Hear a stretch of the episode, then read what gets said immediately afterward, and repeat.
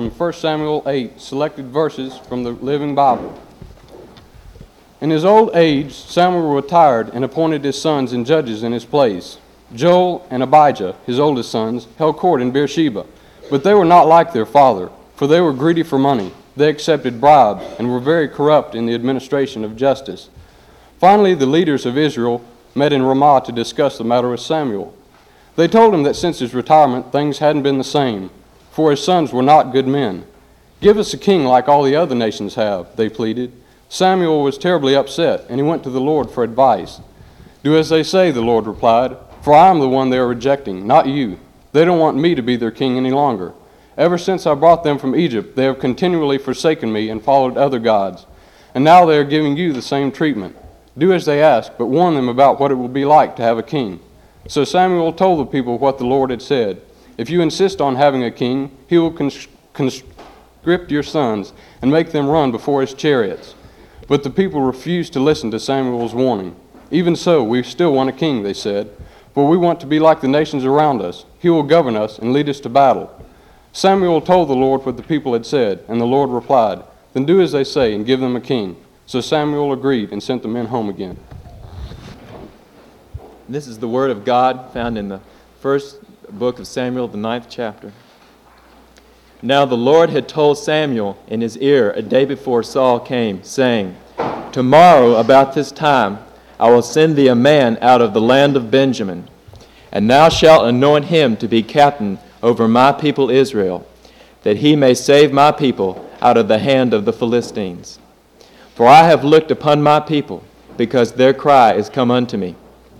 And when Samuel saw Saul, the Lord said unto him, Behold, the man who I spake to thee of, this same shall reign over my people. Then Saul drew near to Samuel in the gate, and said, Tell me, I pray thee, where the seer's house is. And Samuel answered Saul and said, I am the seer. And when they were come down from the high place into the city, Samuel communed with Saul upon the top of the house. And they arose early and it came to pass about the spring of the day that Samuel called Saul to the top of the house, saying, Up, that I may send thee away. And Saul arose, and they went out both of them, he and Samuel abroad. And as they were going down to the end of the city, Samuel said to Saul, Bid the servant to pass on before us. And he passed on. But stand thou still a while, that I may show thee the word of God. Then Samuel took a vial of oil and poured it upon his head and kissed him and said, Is it not because the Lord hath anointed thee to be captain over his inheritance? Next Sunday will be the baccalaureate service here in Gaither Chapel at 10 a.m. This will need to be uh, earlier than the 11 o'clock service is normally held for the Montreat Church because the commencement service will be that afternoon at 2 o'clock, and Montreat Anderson College will have charge of the service next Sunday morning.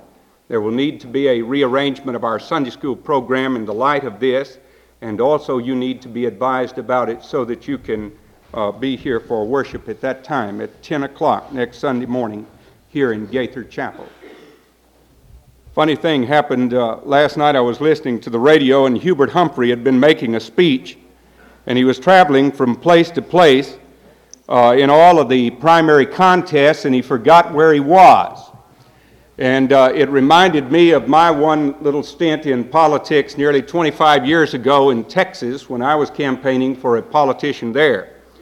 Uh, there were 36 voting precincts in our area and I was a 17 year old orator who was to go around and speak in behalf of our candidate who was seeking election from the Congress to the United States Senate. We spoke in such big cities as Telephone and Direct and Glory and Emerson and Garrett's Bluff and other great towns in, in East Texas. And one evening, one of our candidates stood up to speak. I'll never forget the man because of the mistake he made. His name was Wasson Uzel. And I'm probably the only person who remembers him, but I, I remember that he got up and he spoke very glowingly of the people of this particular farming district and how wonderful they were. And he said, I want you to know that I love every one of you. and that I'm so glad to be back here in, in, in. and, and then he turned uh, to someone on the platform and he spoke it in such a way that it went out all over the sound system. He said, What's the name of this place? so we learned about politicians early. Well, people are always seeking a leader. And there was a time when the people of God were governed in a theocracy. That is, God was their ruler and he spoke to them by the prophet, by the priest, and by the judge who ruled over them. As we saw last Sunday in our lesson, there was a good man who could not restrain the evil of his sons, whose name was Eli. And as a result of Eli's feebleness, or as a result of his busyness, his own sons became corrupt and immoral, and they went the way of all flesh that goes in rebellion against God, and they lusted after women, they were greedy for money, and they abused the power that they had. So much so that God brought judgment upon Eli's household, and in Eli's stead there came a very splendid person a noble man whose name was Samuel, just a little boy who had been prayed over by his mother and left in the temple, the house of God, to be raised. And it was there that God had spoken to him. He had a listening ear. He heard the voice of God. And as a result of it, he had a seeing eye. He judged over the people. But he too seems to have had a blind spot in his own home. For some reason, he could not transmit to his own sons how to be a prophet. For some reason, he could not transmit to them the righteousness which he, Samuel, had. And his sons accepted bribes, as Albert Andrews read to us a moment ago. And the people began to be restless. They were being attacked by the Philistines. They needed a warrior leader, they thought. Samuel was old, and so they demanded that they have a king. This was not the way God had originally intended it to be, but they were persistent. Samuel was an old, silver haired man by now, and yet he comports himself with great and good sense. When he saw that the people were insistent and adamant that they have a king, he acquiesced in what they had said. He took his saddened and troubled heart to the Lord. And God spoke to Samuel and said, They have not rejected uh, you, they have rejected me. Tell them what will happen if they have a king, so that they will understand. And so Samuel told them what would happen. And in those words again that Al Andrews read to us a moment ago, they were told that he would conscript their sons, that they would be drafted into the military, that they would be taxed to support the luxuries of the king's court, that they would have to go before him and cry out, God save the king. That they would have a king like the other nations wanted, but that there would be hardship that would come upon them with a king. So Samuel had prayed. He carried out the instructions the Lord had given him. And so he watched for who would be king, the first of all of the kings over Israel. And then one of those strange things happens that is all in the providence of God. There is a young man who is everything that you need in order to be elected to high office. He is charismatic. He's tall, six feet four, five. He's sharp. He comes and stands out head and shoulders over everyone else. But Samuel is going to learn that God does not judge the outward appearance, but God judges what's inside a man. And if ever a man began auspiciously and wonderfully and beautifully. It was this Saul, the son of Kish, who one day seeks after some lost animals of his father's, and he and his servant who are in the livestock business come into the area where Samuel is. It's significant that Saul does not even know Samuel. Everyone else in all of Israel knew Samuel, the man of God. They all knew the story of Eli. They all knew the story of his two sons. They all knew, knew the story of how at one time the glory had departed from the place of God. Everyone, it seems, except Saul. And Saul was intent on making a success in the livestock business, and he is out seeking to round up some wild donkeys of his father's who have gone astray. The days go by and they do not find the animals. They're about to turn back, and Saul's servant says to him, You know, there is a remarkable man who lives in this area. He is a seer. And we are told that in that day and time, the seer was the prophet, someone who could see into the future. And so he says, Let's go to the seer's house and ask him if he can help us. A sort of superstitious faith this servant had. And so Saul thinks that'll be a good idea. They will go and go to the seer's house. And so those words in verse 19 occur. Where Samuel comes, and Saul sees him and says, Tell me where the seer's house is. And Samuel says, I am the seer. I am the seer. Come to my house. He started off that day looking for donkeys, and he ends up being anointed the first of all of the kings that will reign over Israel. Strange things can happen in one day, strange and remarkable things. It would be wonderful if this would be the story and it would continue on in this remarkable way, but it doesn't. There are a couple of years, finally, Saul is anointed publicly, and the people shout out, God save the king, long live the king. There is a vicious and cruel enemy that has perpetrated a horrible crime against some of God's people. This Saul demonstrates that he is not only tall and handsome, but courageous. He calls the people together to avenge this tribe that is being persecuted, and a great military victory takes place. And so the people realize that they have a leader.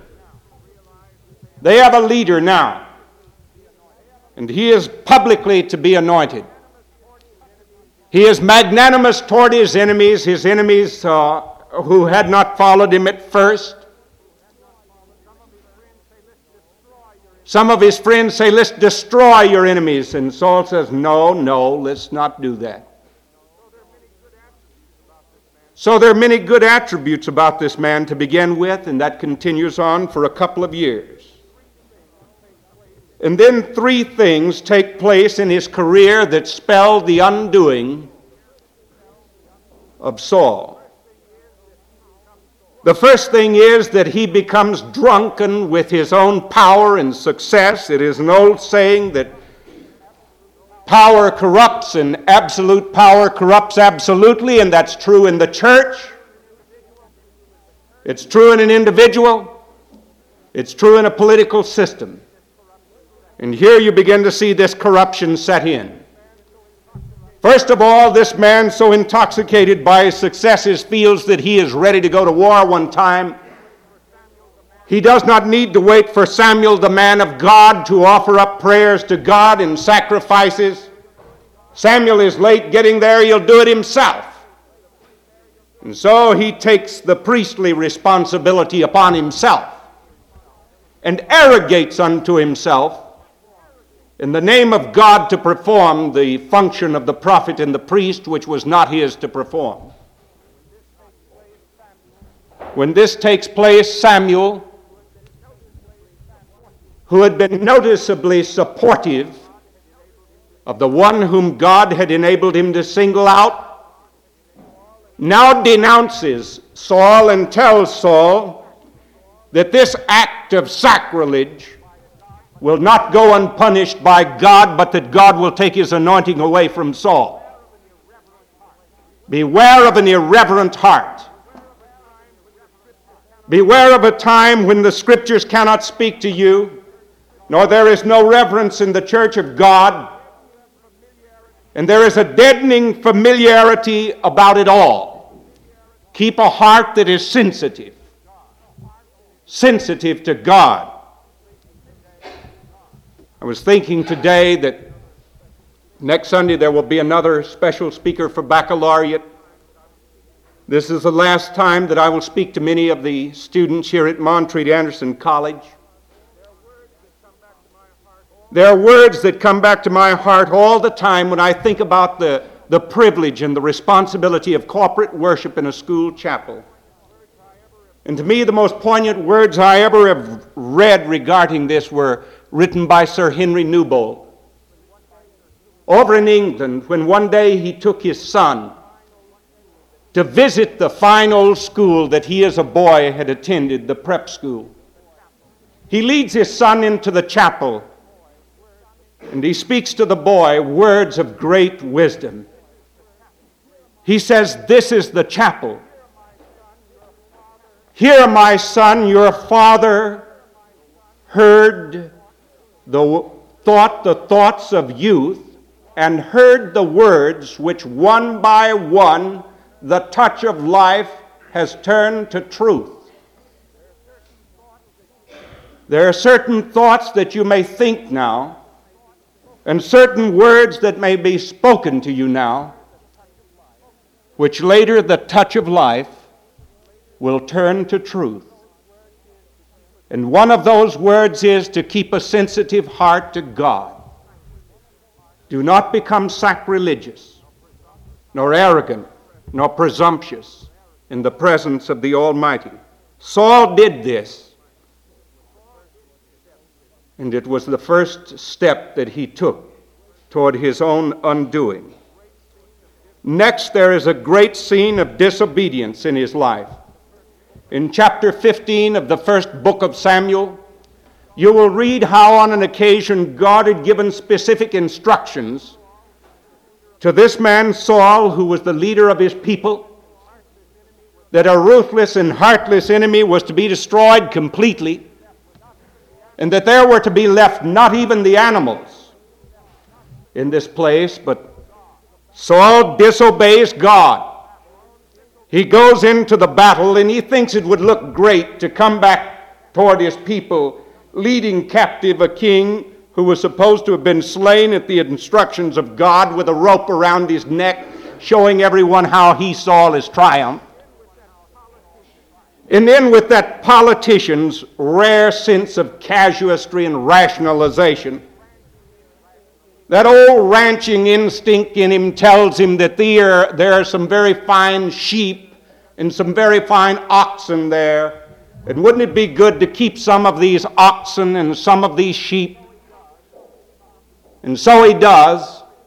And when Samuel the prophet comes, and the wise old man of God's ears are listening, and he hears the bleating of sheep and the lowing of oxen, Samuel, the prophet of God, says, What is this bleating and this lowing in my ears? What is taking place?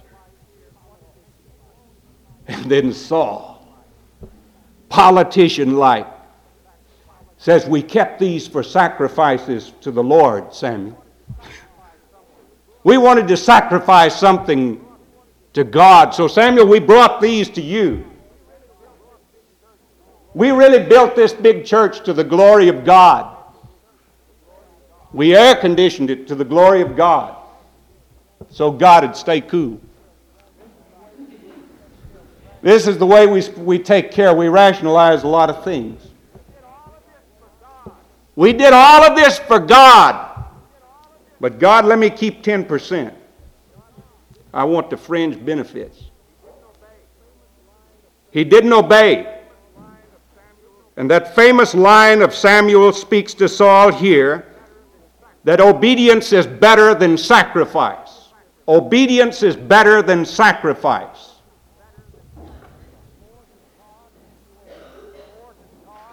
It means more to God that you obey Him than that you present Him with great gifts. Obedience is the organ by which we grow in our Christian faith. We think that the person grows in the Christian faith who has a 180 IQ and a great knowledge of all the books of theology. That's not true. You grow by obedience to God. This is how you grow in the Christian faith. And Saul disobeyed. And his disobedience leads further toward his downfall. First, he is sacrilegious. Next, he disobeys God. And then, third, which is always the hallmark of spiritual bankruptcy, he seeks counsel of the witch of Endor. Poor old Bishop Pike. Rejected the resurrection of Christ, rejected the virgin birth of Christ, rejected the authority of Scripture, gave us the blueprints of a super church, got married three times, finally consulted a medium to talk to his son who had suicided. I feel sorry. Sorry, but this is the way it goes. Consult the palmist. Read the book of astrology. Read about the revival of Satan worship and witchcraft. And examine ourselves in the church and see whether we have been guilty of sacrilegion in our attitude to God, one of irreverence, running down the aisle of the church, throwing confetti, celebrating communion. The body and blood of Christ is not celebrated that way. A broken and a contrite heart has a deep joy at a knowledge of the forgiveness of sins, but not the idiot hilarity of some avant garde theologian. And this leads to spiritual bankruptcy in the church, and it leads to anarchy and moral anarchy in the nation. These three things happen to Saul, and one day he falls upon his sword and ends his life. In between, you can read the stories of what happened between Saul and David how jealousy had driven him mad, how he loved David and hated him all at the same time. But Saul had gone in rebellion against God, and so nothing but heartache can follow. There is a story in this book of a 16 year old boy. His people were Jewish. But in order that they might gain some favor with their community, they became Protestants, ostensibly Christians. They joined the Lutheran Church in Germany. As a teenager, young Karl Marx wrote a beautiful essay on abiding in Christ based on those matchless words from John chapter 15. But then later, in rebellion against God, in rebellion against Christ, in rebellion against the church, in rebellion against man, Karl Marx was to say, and I quote his words in a single word I hate all gods.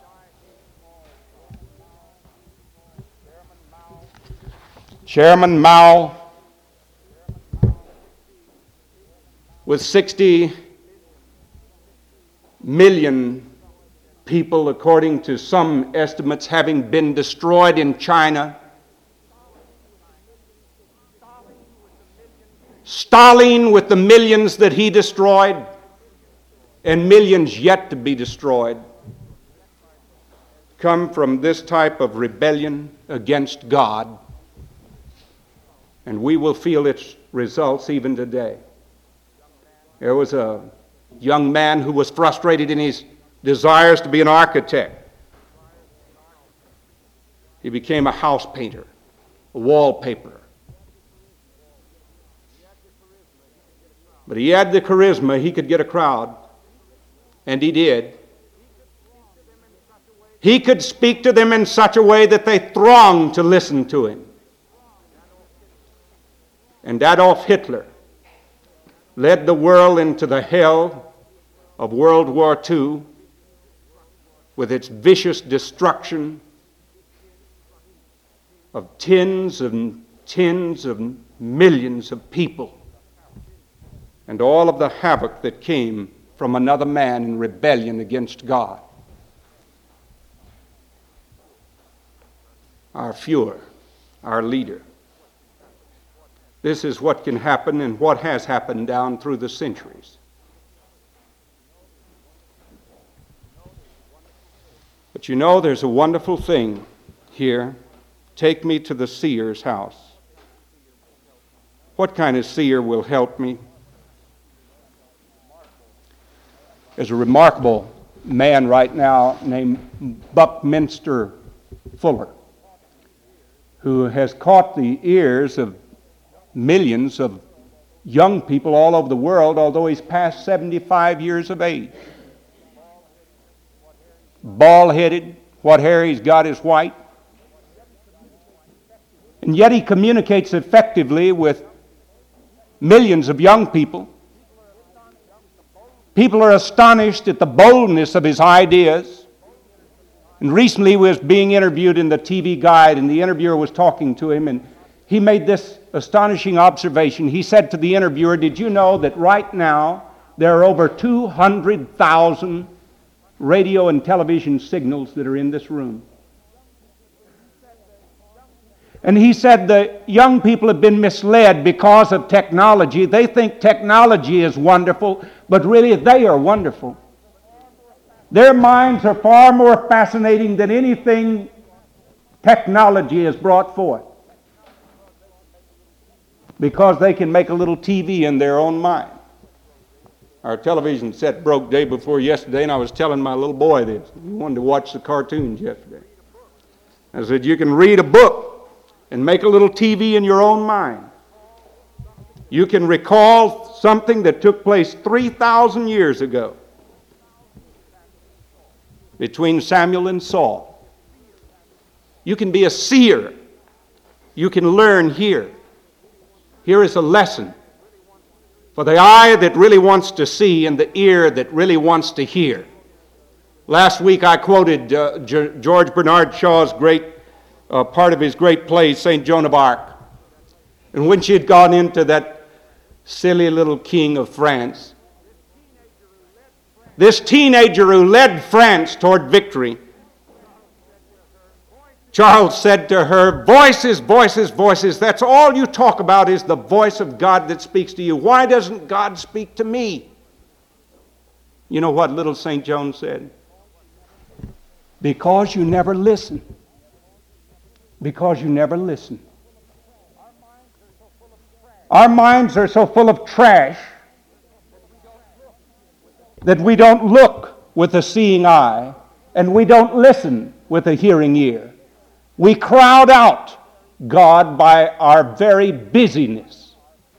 That's why Jesus spoke as he did to Martha. And Jesus was the greatest of all the seers because he is uniquely the Son of God. And think about him, what he could see. He saw the multitudes crowded into the temple and the men with all the money putting in the great gifts. Everyone was impressed, but Jesus saw one little widow who put in two little mites. And he said, She's given more than everyone. The disciples who were so concerned about things, Jesus could see a lily and he said, Look at that lily. Consider it. God made that lily. God made you. God will take care of you. He saw a sparrow and he said, Not the fifth little sparrow will fall to the ground, but what your heavenly Father's eye is on that sparrow. You see that wishy washy, vacillating Simon Peter, so impetuous and so impetuous, so often wrong in what he said. And yet Jesus saw in him the very type upon which he would build the church, and the gates of hell would not prevail against it. He had the eye of a seer. Saul failed because he was irreverent and disobedient and superstitious and spiritually bankrupt. But a thousand years after this Saul, another Saul appears. A Saul from a city by the name of Tarsus, who one day, not out looking for donkeys, but out looking for Christians to kill them, on the Damascus Road, he hears a great and powerful voice speaking and the light shines round about him, and he falls, and he listens, and he hears Jesus speaking Saul, Saul, why are you persecuting me? And Saul remembers that he had consented to the stoning of Stephen. And Jesus says to him, I have chosen you. You are going to be a vessel to bear my message to all of the Gentiles. The difference between these two Sauls is more than a thousand years. It's a difference in attitude. One Saul in the Old Testament starts off beautifully and ends up a shipwreck.